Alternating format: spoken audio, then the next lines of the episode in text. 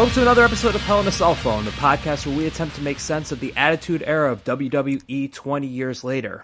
I'm your host, Aaron Benoit, joined as always by our wrestling historian, Bobby Hankinson. A somber and respectful hello. And uh, experiencing this all for the first time, Eric Silver. Uh, not that happy to be here today. Um, but our podcast, I don't know, our episodes are as long as like a hot yoga class. Yeah. Um, uh, we we made jokes in the past about kind of uh, when we're watching a bad pay per view or a, a, particularly tedious amount of Raws or a particular uh, dog wrestling movie, how much we hate doing the homework. But um, I think I speak for everyone here saying the homework for this one was like one gut punch after another. Oof! Yeah, this was rough. Yeah, I um I did a lot of ugly crying. Um, You're not um, alone, both uh, on screen and off. Oh my god! Right? No, seriously. Like I was, think, I was like, you know, if I ever want to be an actor and I need to like get in that place, get in that zone to squeeze out a tear, uh, you know, there's a few uh, interviews I can probably go back to from from uh, the tribute to Owen Wilson. Oh, Owen, uh, not Owen Wilson. The tribute to Owen Hart uh, that will would probably get me there. Although if someone was going to play him in a movie, like right, Owen Wilson's a same good nose. choice. Yeah, yeah, same nose. Yeah. Um, it's no, um, it's no exaggeration to say that wrestling, this, um, this pursuit that we love and cherish, uh, has a premature death problem. Just a week before the Backlash pay per view, someone who we saw early on in the rise of DX, Rick Rude, died of an accidental overdose. Um, and these are the stories that we most commonly associate with wrestling. Uh, the the schedule is so long. There's no break. There's no off season. The guys resort to medicating in order to get through, and eventually their bodies just give out. Um, so when we say wrestling killed Rick Rude, when we say wrestling killed Brian Pillman, that's what we're talking about. But there's one story in particular where we can say that wrestling directly resulted in someone's death. Um, and it's probably the most tragic and, and the biggest black mark on, well, I won't say that because we'll be talking about something later on. But one of the biggest black marks on the industry is the death of Owen Hart. So we start looking at um, the Sunday Night Heat before the Survivor Series Deadly Game tournament, where a match between Gangrel and Steve Blackman takes place. At the end of the match, Gangrel gets the pin. He gets it, and Steve Blackman gets attacked by um, a number of the members of the Brood. At which point, the Blue Blazer begins lowering from the ceiling. Uh, we've talked about the Blue Blazer in the past before. It was Owen's original gimmick coming into WWF. Um, and it was something that has been kind of gone back to that well multiple times. So the the thing to sort of know about the gimmick and some context here that's important, uh, you know, obviously at this time we're seeing an edgier attitude product that's like being produced. We see some, you know, a lot of more sexual storylines. Obviously, um, just like a sprinkling of a cult. Um, you may have picked up on like a light flavor of a cult lately, uh, but Owen, a very traditional guy by any explanation by anyone who speaks of him at all, which we will hear a lot um, throughout and talk a lot about this episode. A family man through and through, very committed to his wife and children, was uncomfortable with a with the direction of some of the creative happening. Um, around this time, there's some ideas around getting Owen involved in an angle that involves Deborah and uh, and a, like a sexual storyline, an affair kind of storyline that Owen was uncomfortable with. So Owen had been kind of saying no to creative. Uh, and we know both as people who follow kind of like backstage wrestling antics and also kind of like as various degrees of performers that pressure to like not want to turn down too many opportunities or have a reputation for being difficult, that kind of thing. Um, so when the Blue Blazer gimmick comes up, uh, this is an original gimmick that he sort of debuted with originally trying to distance himself, I guess, or establish him uniquely from the Hart, the rest of the Hart family. Uh, but in this iteration, it's really leaning hard on comedy and almost making it a direct commentary uh, on being uh, more wholesome or reacting to some of the uh, sexier, more violent, darker sides of the Attitude Era. This is kind of like set up. It, so it's easy for some, and some I think draw the parallel very directly. Uh, that this gimmick is almost intended as punishment in a couple ways. Uh, but that's sort of like uh, lingering sort of in the background as Owen's going uh, forward with things that he may not love and may not be totally comfortable with.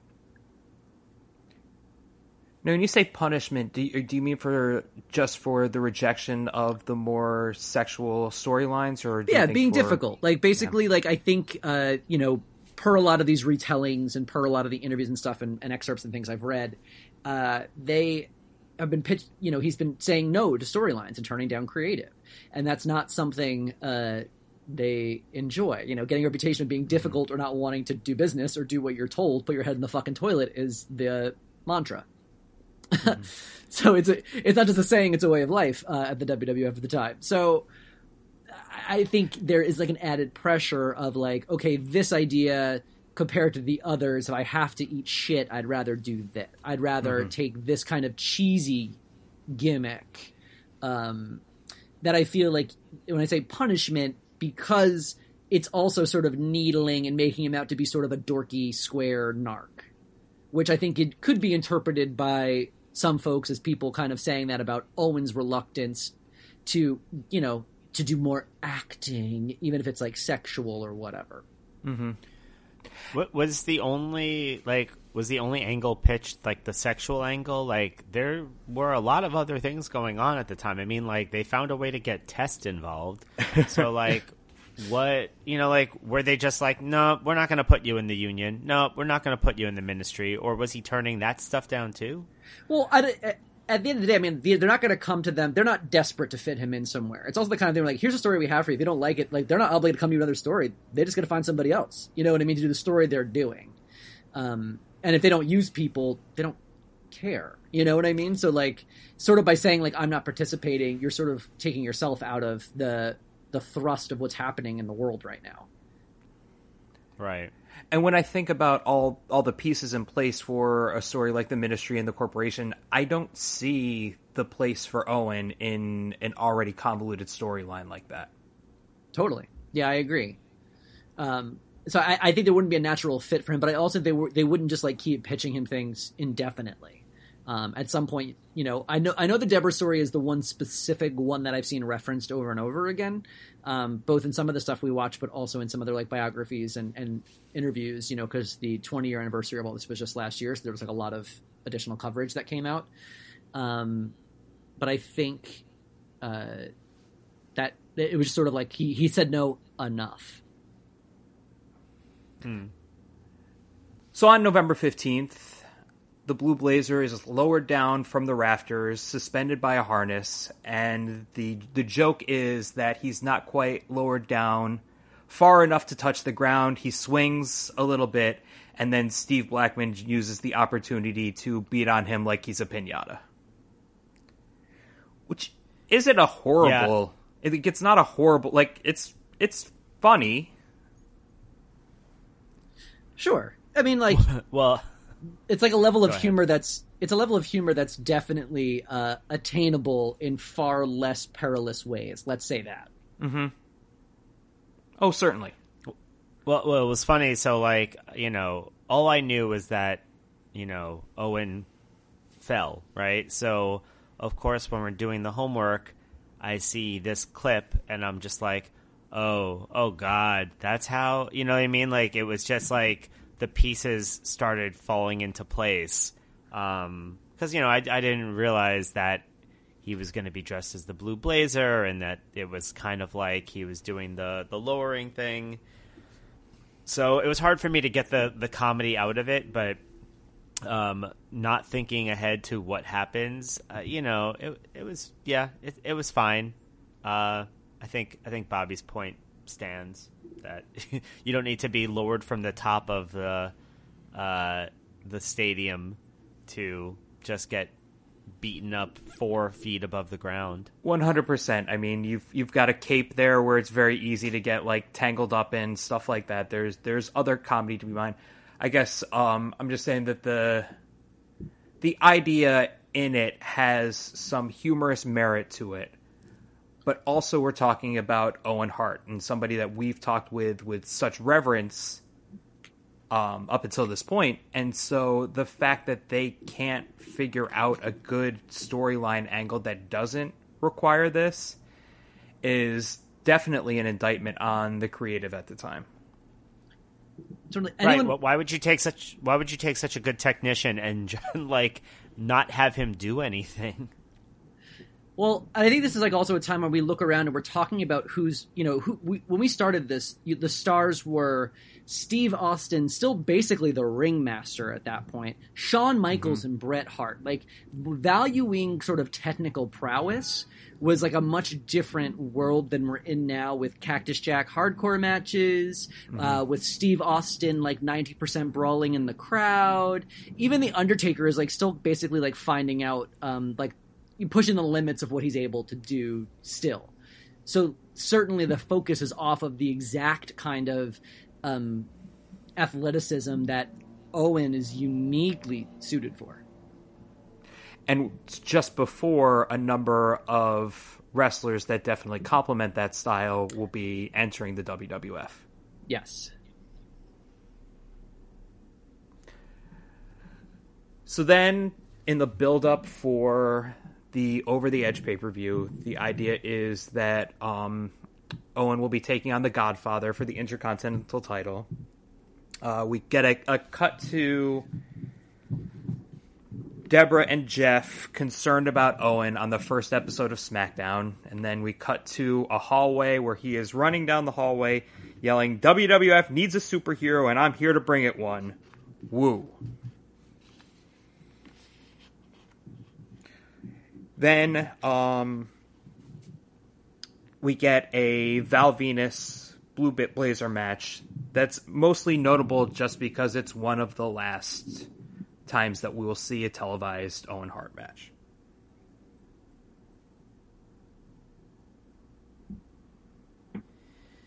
Yeah. Uh, let's see. Uh, the blazer part looked. I, I assume that's part of the design. Is that the that the bla- the the actual cape of the blue blazer is just supposed to be really hard to wrestle in. It seemed to just keep getting tangled around his body, but you know, I guess if if you're meant to be a um, spoof on something, then that's I guess you know part of the design. Does that sound right to everyone? Yeah. Um, it also, man, I, you know, just watch knowing that this is like the decline of of Owen. Um, seeing him give that like you know, eat your vitamins and drink your milk uh, promo, it just started feeling. I was trying to place it, and I couldn't tell if it was like. Do you guys remember that scene from from Gremlins where um, the the like the girl um, talks about like why she hates Christmas, Mm-hmm. and it's because like her father basically like they found her father in the like dead in the chimney in a Santa suit. Mm-hmm. Like that's kind of what this reminded me of. I was or I was trying. I couldn't place if there was a better, uh, a, a better like analogy, but there was like something about it where you're just like you're just watching this guy who is doing like this silly ass shit and just kind of being like demeaned and knowing that this is you know this is the route he's going down that leads to his actual death that's that's kind of like i was trying to find the the pop culture thing like the movie or, or whatever that had a very similar type of trajectory but i, I couldn't quite place it Yeah, I mean it's it's for us looking back. It's uh, Rosencrantz and Guildenstern are dead. I think this this character who doesn't know that he's shuffling onto. I, I shouldn't even That's say character than yet. what I was going for. I was. I, I don't know. And but yeah, but even in that promo that you're referencing afterwards, where it's a lot of Kevin Kelly going, "Okay, Owen," and uh, him denying that he's Owen Hart, um, he can barely get through that first part of that promo. Stumbles over his words, and then just that bad Hulk Hogan redo there at the end with the the say your prayers and eat your vitamins.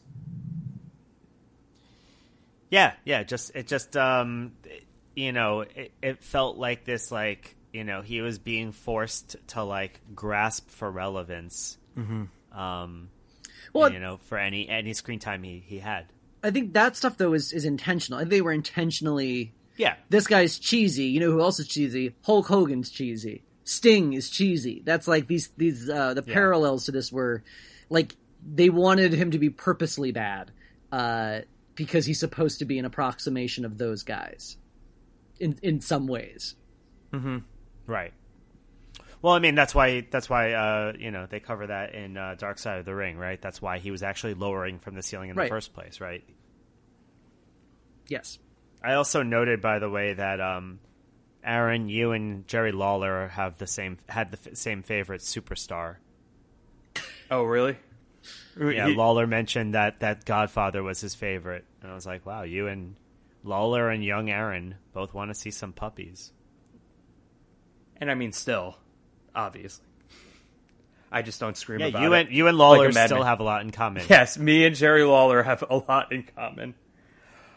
Um, so then the final, uh, the final Owen Hart match takes place on the Raw Go Home show for the Over the Edge pay per view on May seventeenth.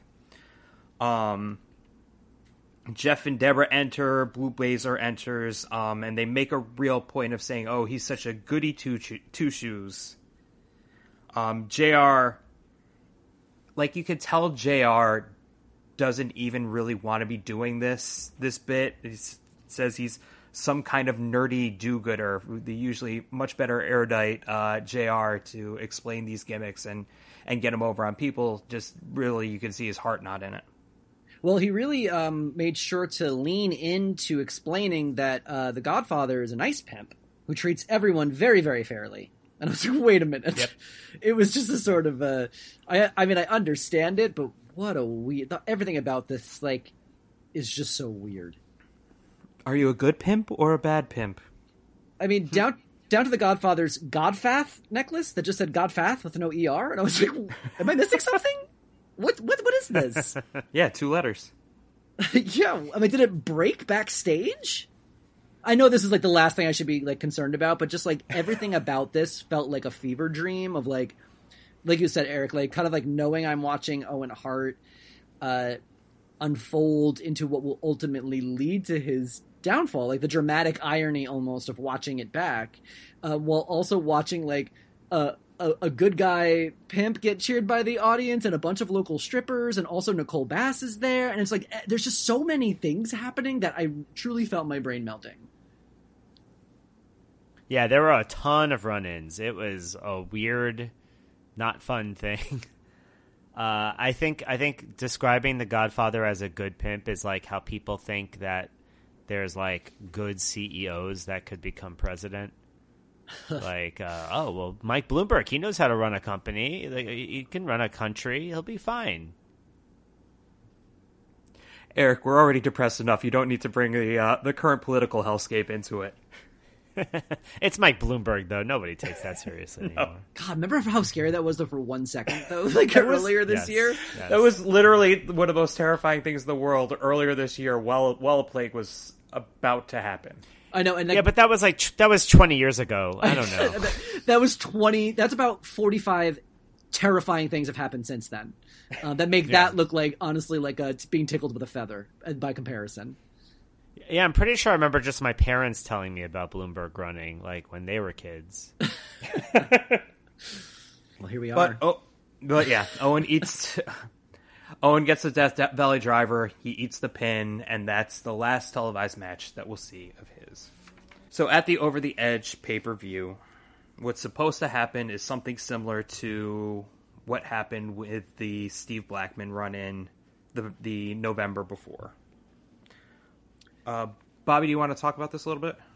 I don't want to go too full into like forensics here, or especially for any legal purposes. Like I am just reiterating um, some firsthand accounts and things that have been compiled online over the years. With that said, uh, Owen leaves to head for this stunt, um, and they're using a different person to rig him up than they did the previous time. Additionally, they're using a different sort of solution to do the rigging. Uh, one of the concerns they had about the first way they rigged him is that it took too long to sort of disengage so he could detach and then begin the match, you know, and be, and be mobile.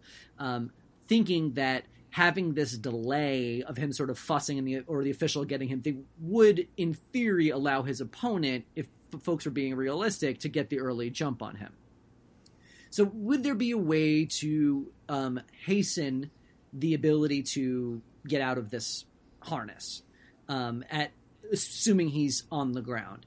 So they ended up using a kind of latch uh, that's used primarily for sailboats. That's designed to open easily to release the sail. Um, that's what they decided to use.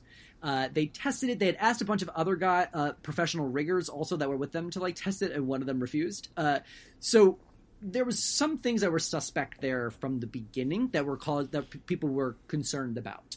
Uh, and Owen, depending who you asked, has, had expressed some concern about this setup and the stunt as a whole. I believe he was dressing that day with the acolytes, um, and I think it was Bradshaw that might have said later that he had mentioned he was concerned. Uh, and this was um, oh, and, and, this was um, a late rewrite to the uh, the script for the night, right? I believe so. Yes, I remember they hearing that on uh, Dark Side of the Ring. Yeah, yeah. That, but that originally he wasn't going to be doing the uh, the descent, but then kind of a, a last minute thing. So I think that was part of the reason, maybe why these this other group was brought in. And I actually think the opportunity. I think it's the opposite. I think the opportunity presented itself, and then they wrote it in. Versus they wrote it in and then and scrambled to find somebody. I think somebody okay. was available. Uh, and then they were able and then they wanted to take advantage of it. In fact i believe these are the guys that anyway whatever it was i believe that this rigging company was available and wanted to work with the wwf and this was basically a way for them to be like hey we want to show you what we can do. Is there something we can do with you guys while you're in town or whatever? Uh, and they're like great let's do this blazer thing. But the the you know, what ends up happening uh, you know different details depending on who you ask. But the show itself is before the match cuts to like a pre-recorded you know package recap that we're used to at a pay-per-view. So that's playing at home. So the home audience isn't seeing what's happening um, on at the pay-per-view. It's dark in the arena because they're cleaning up after the hardcore match that just happened earlier. So there's like weapons and crap laying around. Um, at this point, Owen is getting ready for his descent up in the catwalk, you know, 80 feet above the ring in the arena.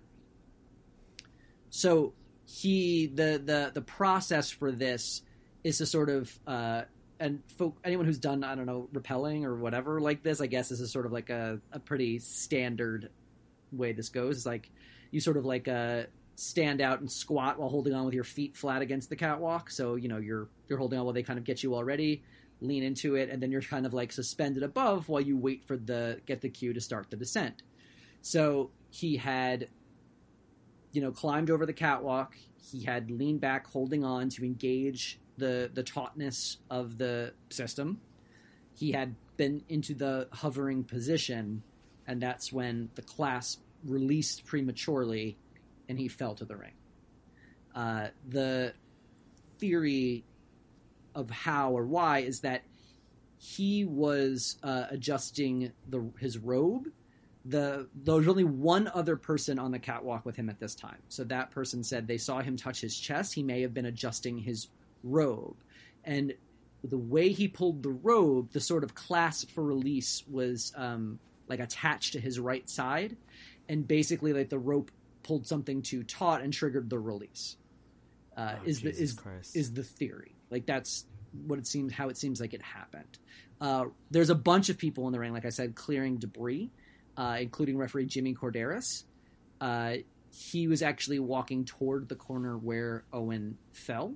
Uh, you know, it's an arena; things are very loud. So not everyone heard this, but some folks say that as Owen fell, the last thing he says is "Look out!" That to hopefully save the folks that are in the ring still, in case he would land on on one of them. Uh, Jerry Lawler would say that he saw. Um, he would tell Jimmy Korderas later that he saw the last five seconds of the fall. Um, he really thought he was going to land on Jimmy Korderas, just like based on like where he was, you know, his vantage point. Mm-hmm. Um, so Owen Hart uh, hits part of him hits the top rope on the way, lands in the ring. It's an incredibly bad scene. And so people are scrambling, um, trying to like salvage whatever they can of this show. Um, well, JR there's a real is... question first. He's not dead on impact, to mm-hmm. be clear. So he's still technically alive. And it, this is live television. And I mean, like, mm-hmm. I don't know if you guys can think of anything, anything in history that comes close to this, um, in terms of the just like the sheer shock um, or any kind of blueprint or model to follow. Because um, this happens, and uh, you know, it's so I've had a, I had a lot of feelings as we you know kind of mentioned earlier as we watch some of this stuff. Uh, but you know, this is a coworker and a family member. I mean, like these guys are are traveling on the road together. They see each other day and night. They know each other's families. They've been working together for for years, um, and that includes like not just the other wrestlers, but that includes Vince. That includes management. That includes all these people.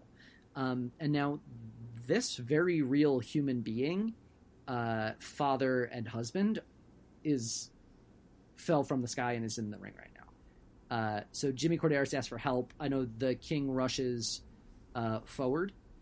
Uh, the Rock would say that once he heard in the back, he was going over his match with Triple H, and uh, most of the guys rushed to gorilla position, um, where like they didn't know. Well, I mean, no one knew what to fucking do. I can't imagine what that backstage scene must have looked like total i mean like just the the chaos and the the the shock that must have been flowing. But the rock says that he asked like should i go out? Like can, I, I gotta go out there. Can i go out there and check on him? Like what like just not knowing what to do. But there was concern that if guys start going out there the crowd might read it as an angle mm-hmm. um and respond wrong and cheer when the rock comes out. You know what i mean? Like and not because again the crowd also doesn't know what what happened, what to do. A lot of folks in the arena, even at the end of the show, thought that a doll fell from the the bleachers because they didn't make an announcement oh, in the arena that Owen Hart is dead. Uh, that was just for TV. So the folks in the arena don't know what's happening. Jesus, that's fucked up. It's, I mean, everything about it is fucked up. Now, you know, uh, I don't know how much we want to dwell on the gory details here, or how or, you know. Uh, I, I also obviously the big the show continues, um, and that is I think something definitely that I want to spend time talking about because uh, yeah. to me this is like one of uh, I think this is the part of this whole story that fits the most in our within you know we talk a lot about what's our remit um, mm-hmm. that we talk about, but I think like the decision for the show to go on is certainly something uh, worth exploring here. And honestly, just to jump in, I guess I found myself not sympathetic to Vince McMahon, but not. I don't know, man. Just like watching this through and knowing that the call that was made to go forward, I just don't think it come it came from a place of callousness. Uh, from what I've from a lot of accounts, all the guys were giving an option for the rest of the night to go out or not. The show was going on, um, so they had to put other people out, like they switch matches or whatever they had to do if anybody didn't want to wrestle. But according to folks, they were given the opportunity to like opt out if they if they couldn't. But truly, in that moment, I think no one no one knew the answer and no one knew what was happening, like what the right thing to do was. Um, including the commentators who are having to react to this live on live on camera and have to be very careful with what they say. Um, I mean, I don't even think they would probably. I guess probably someone was thinking legally uh, what they should say and not say the same way you like don't apologize in a car accident. Um, do they tell you because it like implicates blame or whatever? Uh, you know, it must be such dodgy. Your parents told you that one very early, right? Yeah, punch out the. They told me that when I was a and- toddler. and, and don't apologize if you get in a car accident. And I was like, you know, guys, gonna make it easier. I'm just never gonna drive. Uh, but in this case, like, yeah, I, I don't know what the right answer. I don't think they. I, don't- I don't think they were anyone was capable of making a rational, purposeful decision enough to be motivated by greed. Yeah, I think back. I think back to um, and and it's it's not on the same scale, but um, up in Canada when um, Metallica, when um, James Hetfield gets burned by the pyrotechnic, and then Guns N' Roses decides to not go on and play, and the riot that goes on after it. Obviously, the the situations are very different in here, but I think within this environment, there's there's this this show must go on kind of mentality, and like I've got all these contractual obligations, and and there, it is not a decision that I ever want to be put in Yeah, for sure. And there's no. That's and, why I, Oh, go ahead. I was gonna say that's why I don't uh, book any pay per views at all. I'm just you know keep that out of my lane. Right. I don't want to have to make that.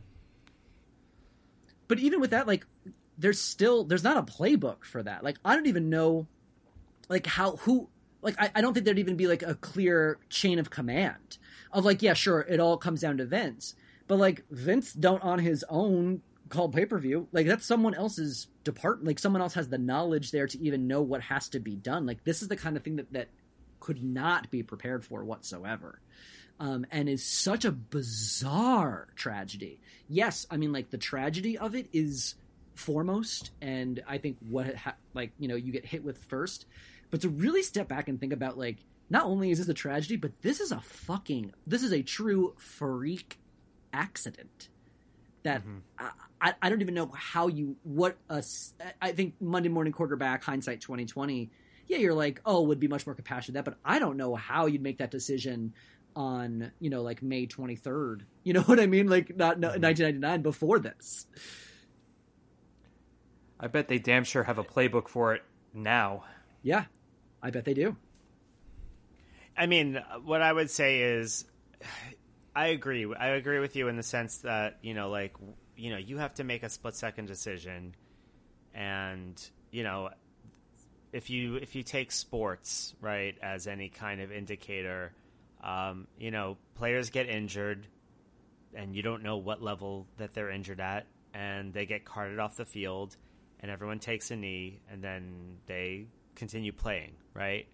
Um, and I think you know, obviously, there's still there's still sports and sports entertainment. The thing for me that still kind of lingers is uh, what's the best way to put this? Okay, how when when in the was this like at the beginning of the night, basically? Um, no, actually the think it second was or third match, I believe. y- yeah. Okay, second or third, right? So like pretty early on, you know, each pay per view is like you know almost three hours, and uh, you know I can understand like if it I don't know if it were me Monday, you know, if I'm Monday morning quarterbacking this, if it were me, uh, maybe you know you start out by going okay, uh, just put on the next match, we'll just go to the next match, but that's a lot of matches to sit through and and not think like we need to end this night early. Do you know what I mean? Like maybe you don't immediately you know cut the lights and tell everyone to go right away, but maybe you just kind of like all right, um, we're just gonna take this in for a real soft, quick landing. Like, you know, two matches later, sorry guys, like we have to, we have to pull this. I mean, obviously, look, you know, I'm not going to to say that uh, I have the best decision, but like, I just also imagine, you know, like everybody for what near like maybe two hours having to do the rest of these stories and and like do their jobs in this way and it's just like that is a lot that's a that's a that's like you know, you could be in shock for for like ten minutes, one match, two matches, but like at a certain point, it starts getting extremely like macabre to to you know finish out the show. You're not wrong. I don't think, but I, I, I sort of like disagree that I, I don't know if it's a matter of degrees. Like, I think it's either like the show goes on or it doesn't. And like, whether you do one match, two match, ten matches after, it's either like once you cross the Rubicon and keep going, once you peel his body off of the ring and continue wrestling on it, like, you, you cross the Rubicon, you might mm-hmm. as well finish it. Cause I don't think, if you did two matches, it's better than doing six. I think it's either like once you do one match, it's like you go on or you don't. But once you sort of take that human, once you t- disrupt that potential crime scene and like move that human being, at that that's the decision to me. Like at that point, like it's you're either on one side of that or the other. The the crime scene is definitely a good point. I mean, I guess uh, absent of the crime scene part, I don't think of it as crossing the Rubicon, just because you know uh, I I I think that there is a you know, there's a like a, I think the crime scene is a very good argument for stopping it right away. But if we if we take that part out, I think, uh, you know, I think there's a there's an argument there's an argument to be made that you know a, that when people make a decision, it's kind of like a quick decision, and then they they have a chance to reconsider, and it's not like, well, you know, we already are, we already wrestled one match, we might as well wrestle all you know five other matches. I don't see it that way because you know, look, I in in in much less degrees, there have always been times where you know you you know something happens that's wrong. You try to move on, and you're like, no, no, this isn't this isn't good. I should just stop. You know what I mean? So like I, I I'm I, I think I'd be willing to forgive you know like the at least from the, from that aspect of it i'd be willing to forgive the slight error in judgment because people panic and they're not sure what they should be doing and everyone wants to just like keep to the schedule. But i think you know you've got all this time to start like letting it dawn on you what you're doing. I think it's it it indicts you more the more the more you like the more distance you have and, and like you know each match is an, is a decision to keep going. It's not like you know you made the decision might as well keep going. I think each you know to a certain degree each match is like you're you're still going you know? Yeah. That's my opinion i it. mean I, I am with you on that in theory. I think the but i think the pub the court of public opinion though like if they stopped it after two i think would still have the uh sort of uh the stain would still be on it yeah, I think they'd, yeah. people would still be like, "How dare you? You kept it going. That was so disgusting and disrespectful to his memory and insensitive to continue the show, even if it was for two matches instead of you know the rest." I, I look. I don't think there's a good way out of this. I mean, you know, like uh, I agree. Like you know, look, the court of public opinion is never going to be entirely fair, especially, or I don't know about fair. It's never going to, you know. Uh, yeah, it, you know, like when a person dies on your watch, there's nothing that you can do that's ever good enough of a reaction. Like they're gonna, you know, they'll there will be a million things that reasons that people will find to be upset. Um, but you know, I, one hopes that sober minds afterwards would be like, okay, well, look, you know, if I was in that position, how would I act? You know what I mean? Like the way we're doing it now, right? Mm-hmm. Yeah. So I, I know what you mean. But also, Eric, thank you for an important lesson that there's never a, a bad time to do the right thing. I, yeah, I think no, that's I think your that's greater actually, thesis. Right? Like, there, yeah, there is. You're right. You're right. Like there, you know, you can always like look. Sometimes, like there have been tons of times where people have like lied about something and then immediately they're like, "That was stupid. This is what the truth is." And you know, like I think that's better than just sticking to the lie. Mm-hmm. So then, with very little prompting from backstage, JR is forced to announce to the home audience that Owen Hart has died. And, like, literally fed him the information, and you're back in 10. So you're just watching a man trying to. Um, trying to come come to terms with this situation and probably grappling with what little information he has from the back, what um I'm sure directives to to not say anything incriminating to anyone involved for something that you never really wanted to to have a part of and to begin with. Something that strikes me about this so much, think that really kind of like I don't want to say it makes me sympathetic for everyone involved because I do, you know, I, I disagree. I think there's some decisions that were wrong here. Um, I don't know if they were motivated by evilness or greed, but I do think you know we can say in hindsight they were the wrong decision. But uh, something you know you mentioned at the top of the episode that like wrestling has a darkness, like there is a darkness to it, uh, and yet so many people involved in this, whether you hear it from Vince or JR or Jimmy Korderas, um, will say without qualification this was the worst day of their lives and they've had some real fucking dark days. Mm-hmm. Uh, so I, I just think it goes to show that, like, again, the tragedy here, but the the bizarreness of it almost makes it crueler.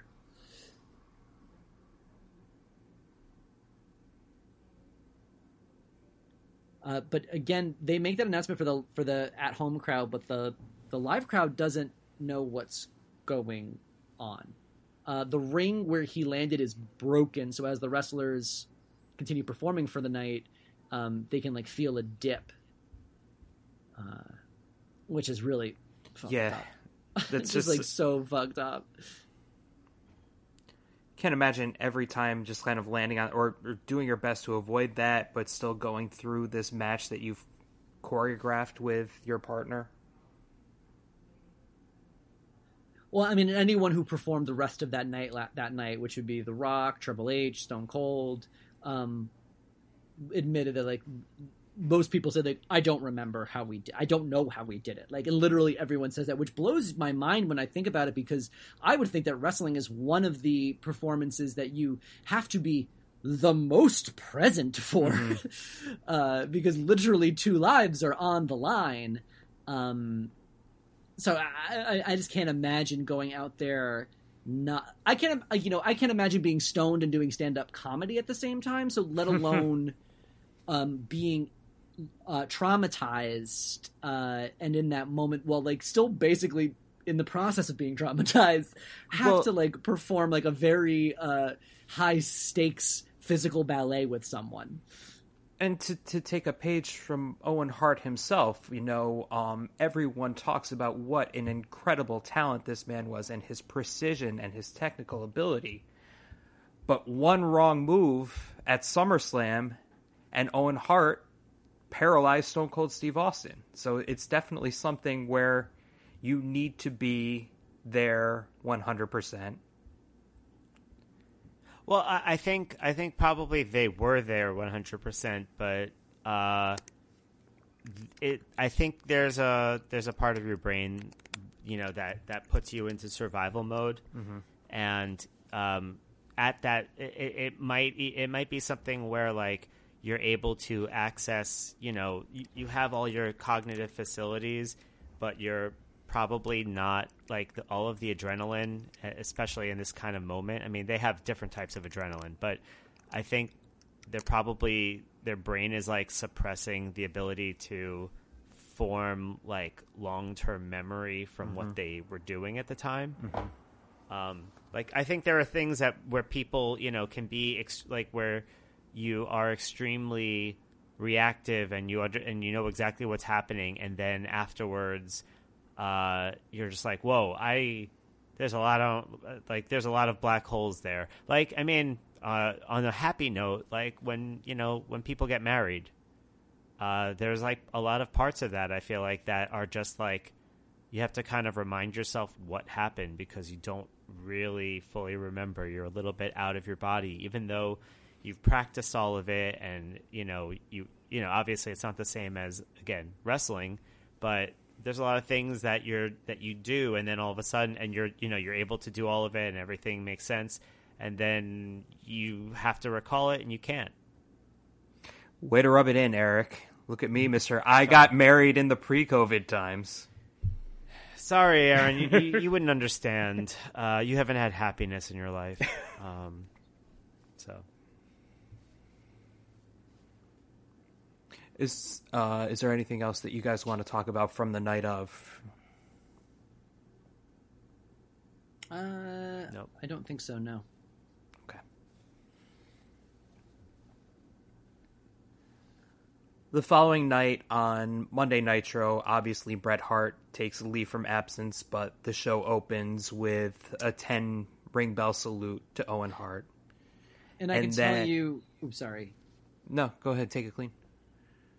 Uh, I can tell you with that as well that Bret Hart learns of Owen's uh, accident uh, on an airplane, which is the I can't think of a worse place uh, to get that news. Um, and it was tough. I I want to say there was a rib played once uh, on Bret about his father dying where someone like called him like you have to call home. Your father died. And he didn't. And it was a it was a it was a, prank, a very tasteless prank. Awful, But- awful prank. but a prank. So when this came up and eric bischoff hears it i mean like it sounds like wait a minute like because again it's fucking crazy to be like the wwf just had someone die on, like live in front of an, uh, an arena of people uh fall to his dad. I mean like that's it sounds insane.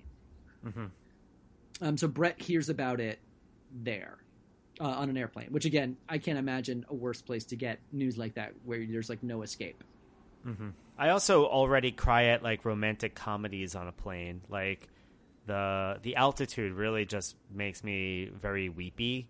I could not imagine hearing truly horrifying news like that. Eric, you've been talking a lot about crying throughout this. How did I live with you for uh, for years with never seeing you cry once? I don't do it in front of you. I'm doing mine right now. Uh, in a post-COVID world, I feel like not a day goes by where I'm not crying. Yeah, I don't know. I like um I don't know. I, I guess, you know, it depends if you like look over at me while I'm watching, you know, a specific movie or something. like Ta Talia's seen me like start to get a little bit um mushy every once in a while when we're watching TV and she's like, "Are you crying?" I'm like, "No, whatever, it's fine." I'm gonna catch you one of these days. Just put on like like Rudy or something at the end. But then on Raw, uh, the night the regular um, show is canceled, scrapped, um, and instead the whole night is a tribute to Owen Hart. There are matches, but nothing that has to do with any of the current storylines. Just um, from what I understand, just anyone who felt like they could go that night. They uh, they put together some things on the fly with that and throughout the night between the matches, um, a number of superstars give their memories of Owen Hart. Oof, man, woof. Watching Just- Mark Henry cry on on that on that uh, gangplank, uh, he was just like he had tears just streaming down. That was a that was a rough one. Yeah, reading the poem he wrote to Owen, then later on too. Oh my God, the and just watching watching the tears develop in this this huge huge man's eyes, and just like seeing the. Com- Triple H was the one too that really Yeah. struck with me just because the character that he's portrayed up until this point is such a, a conniving, um, emotionless. Uh, the only emotion he would show is is anger or retribution or making fun of people, and then just seeing the the humanity come out of him for this person that he's worked with for these years now. I mean, I thought. I mean, Jeff Jarrett and, and Deborah, who um, Oh. spoke. Triple H and Chyna spoke together, but uh, Jarrett and Deborah spoke separately. I'm gonna, I think I'm gonna cry talking about this, but as as everyone who listens to this podcast by now knows, I cry incredibly easily. It's like not news, um, not notable. But I thought I was, I, you know, I was really moved by both of them. I think because, um, I don't know. I guess for something, for some reason, I guess I, I even though Triple H's character to this point has been defined thusly, I feel like I've gotten to know him so much as a person over the years as Paul Levesque, and like as a as a, a figurehead, as someone who encourages the women's division, hugging and giving flowers. That I guess his humanity not that it surprised me less, but I don't know. I guess I was used to seeing the softer side of of Paul, uh, whereas Jarrett is like Jeff Jarrett is, and also someone who Jeff Jarrett I, I wouldn't say like I'd want to ever like have a beer with. Uh, But seeing him have that, it kind of has like the equivalent of like most people being like seeing their father cry, like someone who you don't associate the kind of emotions with. And Deborah, I think what really got me was her speech impediment. Did everybody pick up on Yeah, that? me too. that it was Me like too. Uh, and and that it, it felt like not it just like this thing that she must obviously obviously have to work very hard to control or act around or whatever and definitely something that she like as a but could not call on any of that poise on any of that control in that moment because her heart was so broken. And like that to me was just like the realest most broken down to her basic like her her her basis self. That just i it just it that really for some reason wrecked me. I was just like damn. Like she lost that that that that nakedness and vulnerability was just more than any other actual nakedness she's ever shown I, I haven't actually seen Deborah on the mic at all, so I was like, eh, this might have been the first time I ever heard her talk. So I wasn't sure if she just doesn't really talk or or or what. I couldn't tell if it was like she, you know, just the sobbing was causing the speech impediment, or if she just has a speech impediment that she sometimes slips into. Uh, you know, and, and she otherwise is able to mask it. I don't. I'm not sure. I mean, there were so many. Like just seeing these people who are just like the toughest like sons of bitches around, all like having no problem, just just crying. I mean, like Mick talking, like naming his ch- his son, and talking about his son. Uh, the Mark the Mark Henry poem made me so I'm so curious about like the background of Mark Henry. Like he just like it seems like he he gravitates to poetry, you know, in a lot of ways. And I wasn't sure if that's like maybe like an outcropping of his natural personality. You know what I mean? Like if it's something where it's like, hey, you know what? Actually, it turns out I like to write poetry. Um, but just like for somebody to be like like him to just be so kind of in touch with his emotions yeah is um, it really makes you like choke up a little, Yeah. a lot. it makes you choke up a lot. Yeah, it's fucking refreshing. that's what i Or mean like, oh my god, Road Dog. Jesus Christ. So we can talk about Road Dog for a second because there are parts of the special. You know, obviously a lot of it was very evocative, very affecting. Uh, and there were a couple moments of like weird dissonance, I think, in, especially like Yes. some of the, the the programming that was like live in the arena. Um, and we'll Yeah. we'll talk about. I'm not going to go through all of it now, but the uh, while we're on the Road Dog, I a lot of uh, Billy Gunn does this earlier, and I guess it's hard to talk about one without the other. Uh, but Road Dog modifies his standard intro, which at this point the Outlaws are split and whatever. So Road Dog comes out with this sort of adapted version of the classic Outlaws entrance, um, and where he would say, "Your WWF Tag Team Champions of the World." Instead, he says something that I think is so fucking profound and the most of all of the emotional speeches and things that uh, folks are saying through tears and all the things I've even read of people in retrospect. This is the one that I was like, that's the fucking vibe. Which he just goes, you know, sometimes I just don't understand this world. And I was like, yeah, exactly that. Yeah, 100% mm. that. Super weird. What a super weird way to like do the tribute. so funny. I mean, not funny, but you know, like what a But that one I think is like it's that I actually think it was appro not even appropriate, uh astute. like a like a really cle like as opposed to Billy Gunn who separately does his intro and says if you're like not down with Owen Hart I got two words for you suck it which that seems wrong. like that seems actually like inappropriate, not meaningful, not helpful whereas like I think what the Road Dog does there is actually kind of like perfect in its honesty. You know what I mean? Like it's it, it, it used the gimmick which gins up the crowd, which is part of the kind of like uh, celebration of life approach. I think like tonally, I understand like wanting to get folks to cheer for Owen, like what Billy Gunn was trying to do. Uh, but I just think like just the naked honesty of just being like, what a fucked up world we live in, and sometimes I just don't understand why things like this happen. And it's like, yeah, that's that's the feeling everyone's feeling right now. Um, and that's a feeling on, I mean, uh, look- in 2020 as well. I mean, yeah, Bill, look, Billy Gunn's never been the mic guy, so uh, I he did he he Billy Gunn works within his means. Um, there were a couple, by the uh, just a, a couple like brief observations about some of the things. Um, let's see. Oh, uh, I looked up the poem that Paul Bearer wrote, uh, read. That was uh, from uh, "For the Fallen" by Laurence Binyon. Um, let's see. I also I liked um, I liked Edge's story about the last match that, that he had with Owen. I thought that was like kind of really nice. Um, Yeah, and the the story about Harley Race and the chili. I mean, basically, if if you Yeah. didn't get that Owen Hart was a family man, that Owen Hart wasn't in this for for the for anything other than um uh to support his family. And once he knew his family was taken care of, he was ready to get out of this. And that Owen Hart was the funniest son of a bitch you ever met, then you weren't paying attention. Yeah.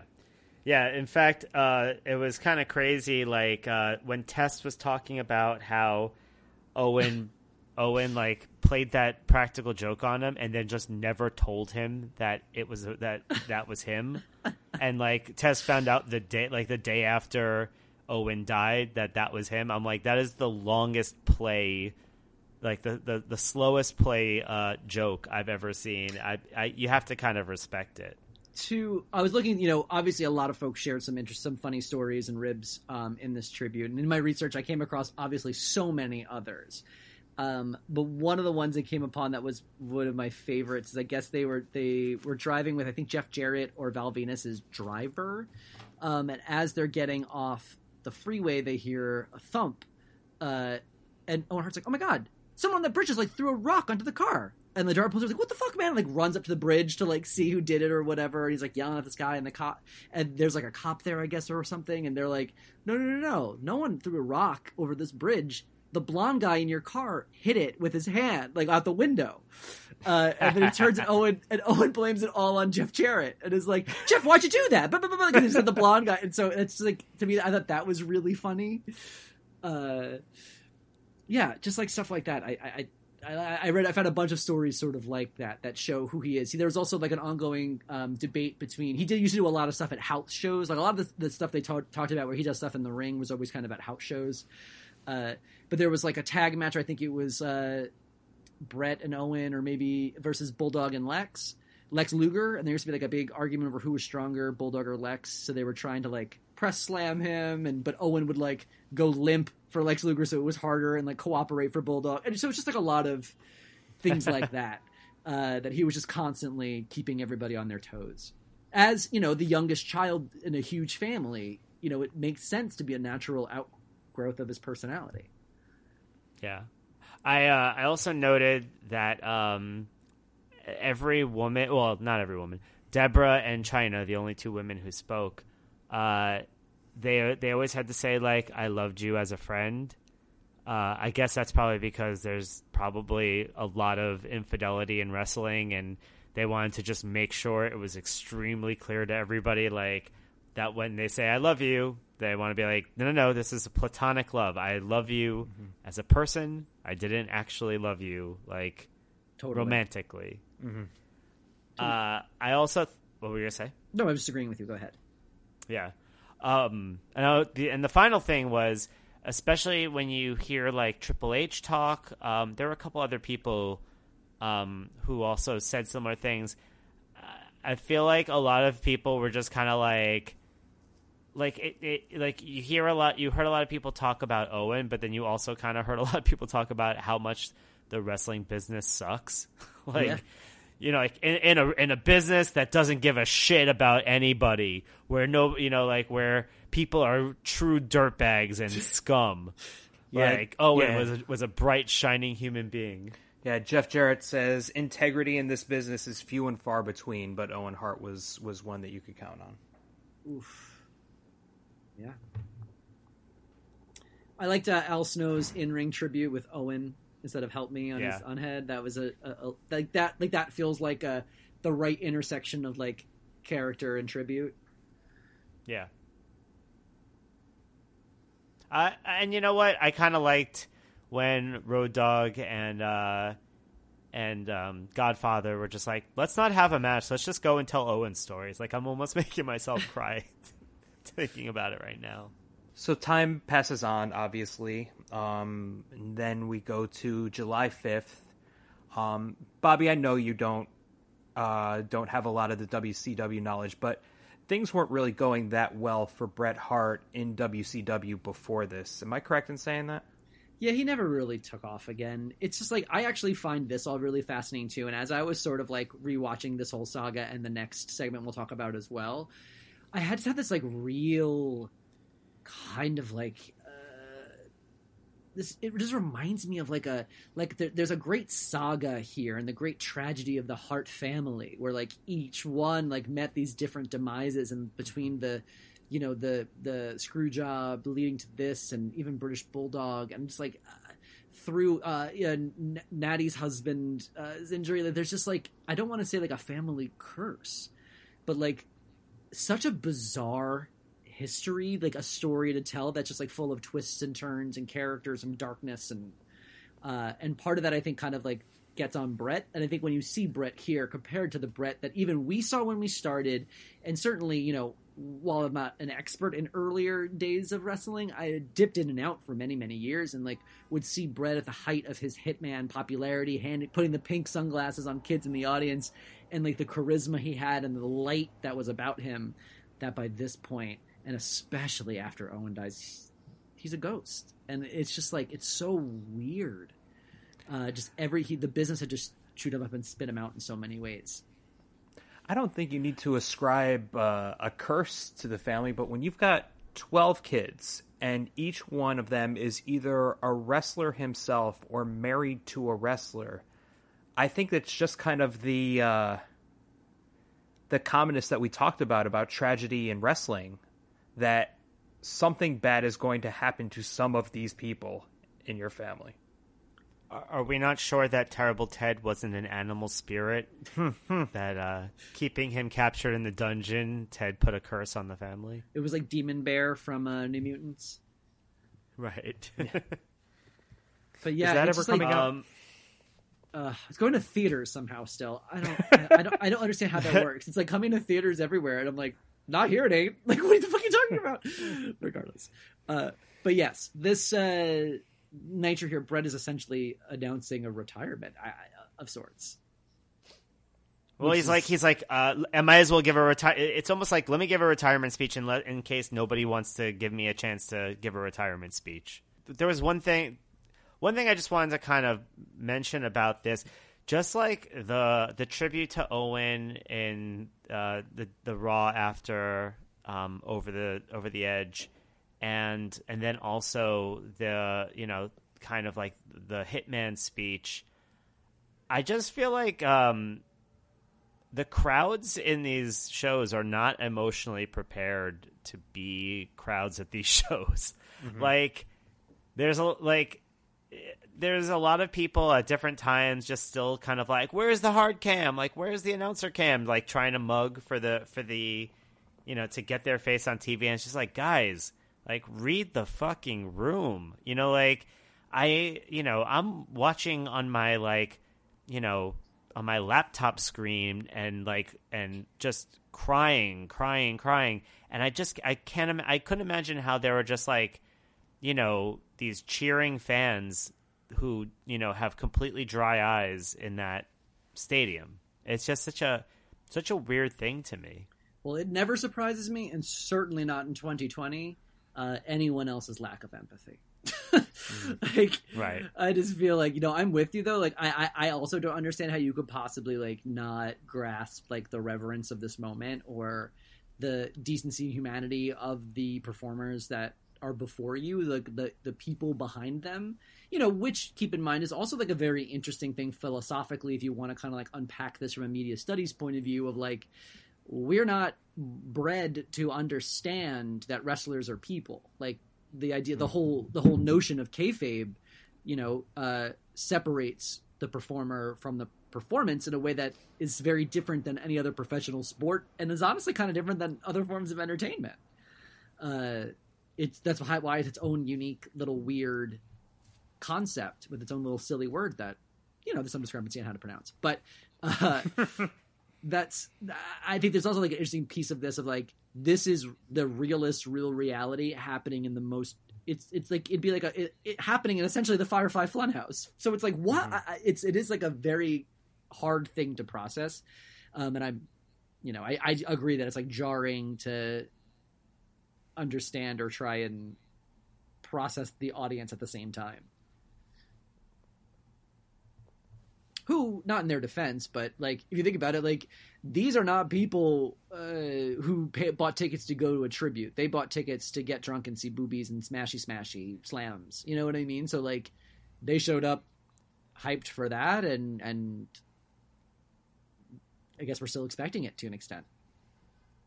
Right. This is truly the the troglodyte crowd. I'd say. But that wasn't going to be the end for Bret Hart um, he would go on with the WCW promotion until the following January. But that October, they arranged for a special tribute match to Owen Hart at um, in Kansas City in the same arena where he fell between Bret the Hitman Hart and Chris Benoit.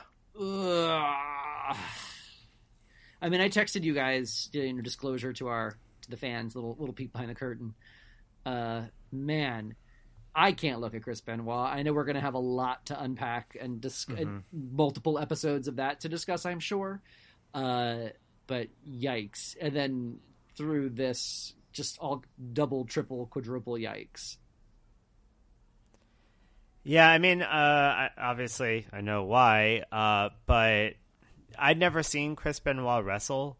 So, you know, in the spirit of this project, I kind of tried to put that aside as its own thing and just, you know, watch and try to, you know, kind of appreciate. And, you know, again, really seriously putting all the other, all of the tragedy of him aside, uh, it was a very good match. It, I, I like it just was one of those one of those things where you're like, wow, I forgot how good it is to watch Bret Hart wrestle. I forgot what like the this like you know truly technical um non brawly brawl matching you know wrestling style can be like and and then of course you've got Chris Benoit who can do that but then also can do high flying stuff or, or relatively high flying stuff uh, and I was like, oh, I can kind of see why he, you know, why his star was on the rise. Yeah, I mean that uh, that sharpshooter into the crippler crossface was really something to see. Um, but then he goes for the flying headbutt, and every time you're like, "Is this the one? Is this the one that did it?" Yeah. Yeah, it's it's tough, and I think we'll talk a lot more about him down the road because another very complicated, many layered tragedy. Uh, which I which I actually remember unfolding in real time. I had re-engaged wrestling at that point, and I watched. I was watching as that was happening. But that's I'll save that for that episode. Uh, for this though, definitely agree. What a what a technical match. I have very little notes for it because I really just found myself sitting and enjoying it, and I think especially having watched so much of the uh, tribute leading up to this and having a very like emotionally draining time, I, I definitely found myself uh, easing into and I guess seeing the power of wrestling as an art form and also like this did feel like a fitting tribute. His brother, a close friend in the place that it happened, put it working to their absolute top of their ability to deliver something really special. Um, it reminded me. This is you guys. Uh, very similar to the end of a uh, of a Star is Born. like is what like the same feeling it gave me.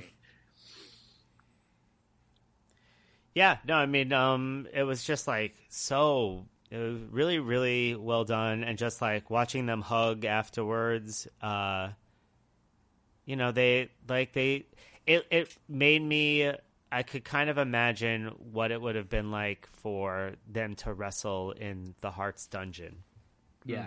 Right, where it's just like this is this is shit they just did all the time, and like they just know they they know each other's moves so well. They just know how to like work well together.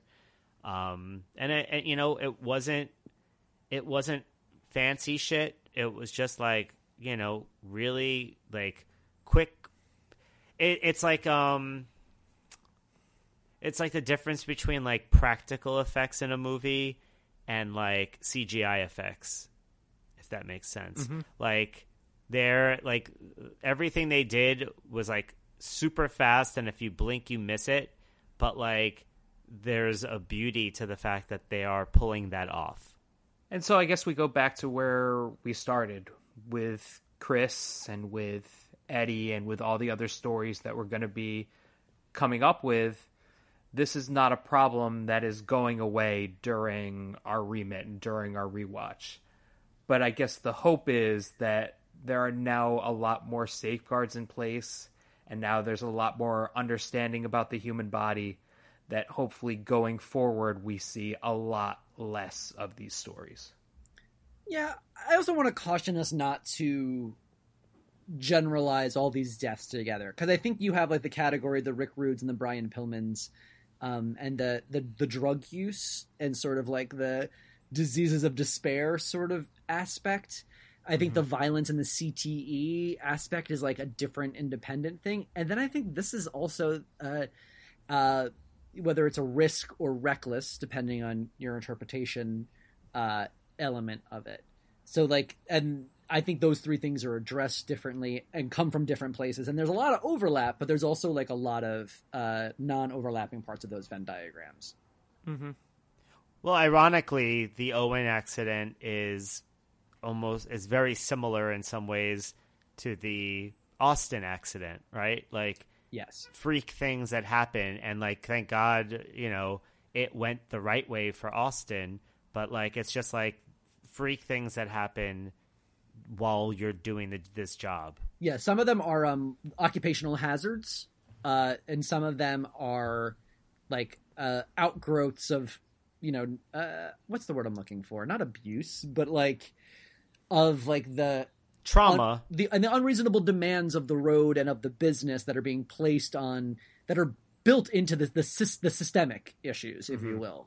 The lack of insurance, the way the money is, blah blah blah blah, that forces them to keep up a schedule, that pushes them into this lifestyle where they get a lot of money and have a lot of access and end up getting painkillers because they have to be able to perform. And like that cycle has little to do with what happened to Owen, um, oh, and who didn't do drugs and who didn't, you know, like who by all accounts should be the opposite, who like should be like a model wrestler of someone who had a family and and and not drugs and didn't want to be a lifer and all this stuff.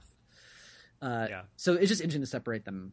So like think It's know, like it well, sorry, finish your thought. I was say it's all it's all bad, it's all tragedy, but uh, I think they they're they're different flavors of tragedy.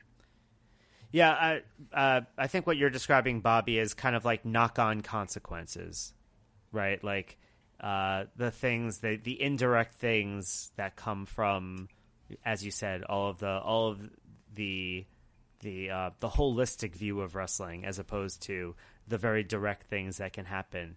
You know, like I, you know, the the direct things that happen don't happen that often because they do try to be careful about it. But then all of the knock on consequences happen a lot more often because you know you can't do this to your body for forever. You can't you know you can't live that life for that long and not have you know this isn't how people were meant to live.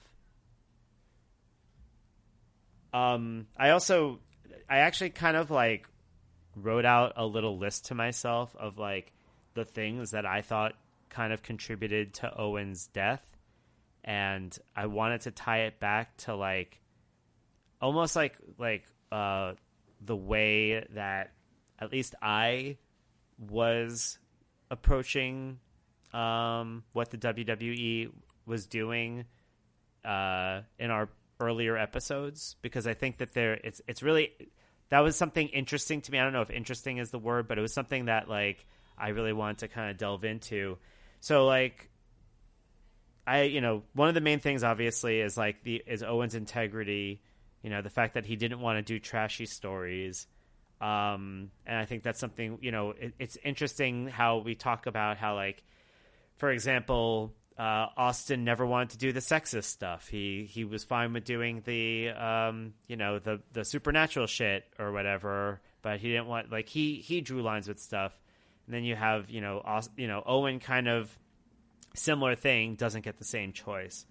Uh, but then I also you know things that that I really responded to was like the way that WWF would would take opportunities to um, to jab at W at WCW, right? So like Gillberg and um, uh, Rob uh, Robertson and Briscoe.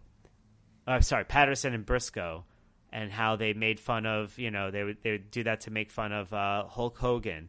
All of those things that that really did resonate with me.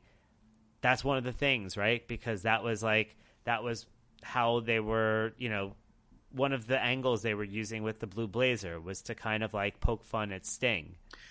Uh, and then something that I really that really has kind of sat with me is you know like we talked about Hell in a Cell, the last one, where the Brood came down from the ceiling, and I was like, man, like they just took like five minutes to undo their their their carabiners and their buckles and their you know it was like it kind of betrayed the the coolness of them you know coming down from the ceiling because it took so long for them to kind of like get unlatched uh, to do what they were going to do on the on the cell and that's what they you know that's the same observation that led to uh, bad you know uh, bad equipment and a bad you know uh, uh,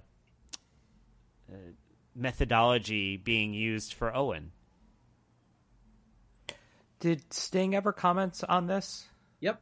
Um, so Sting uh, also heard about this, was about to go uh, do their own uh, setup, canceled his own rigging because he was like, first of all, there's two reasons why we are not doing this stunt again. He's like, one, it's incredibly disrespectful, and two, uh, I don't feel comfortable, obviously, with mm-hmm. this happening. And his wife was like, "You're never like you're not fucking do that again."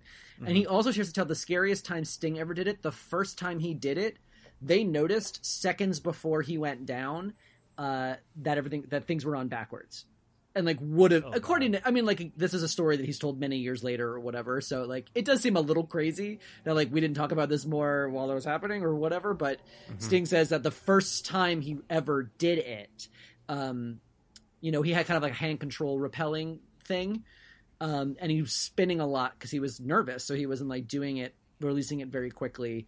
Um, and they didn't have time to practice it again before and all of this stuff. And when he got up there, he said the scariest time was the first time that it was almost all backwards. And they like just caught it before they were like, oh, wait, that's backwards. You know, like just before he went down. Jesus Christ. Um, that's the thing. It's like, but there before the grace. Um, mm-hmm. I just mm-hmm. think to, you know, uh, bring this sort of full circle how this ends and where we're at and sort of final thoughts. The, you know, Martha, his wife, uh, is very uh, upset with this, upset with how every decision WF made from the equipment to the rigor to going on with the show to doing the tribute episode, even like everything about it, um, and has caused a lot of division between um, Owen's wife and kids and the greater Hart family uh, about how to maintain Owen's legacy because they make it very difficult for the WWE now to continue honoring Owen. So Owen's not in the Hall of Fame, he's not in the mm-hmm. video games, things like that, while other um, legends are. Um, and, you know, his wife has said that she'll never allow it. Uh, that she doesn't want them making any more money than they already can off of any of his likenesses or anything. Um, so they, may, but even Bret says he wishes he'd be in the Hall of Fame and things like that to honor sort of his contribution to the sport, um, entertainment.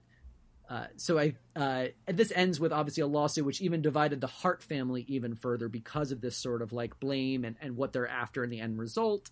Um, and saying, and the Hart family's reliance on the wrestling industry, which sure. Vince McMahon basically controls at this point. And, and also, as we know, a third generation coming in that's going to want to uh, get into the business.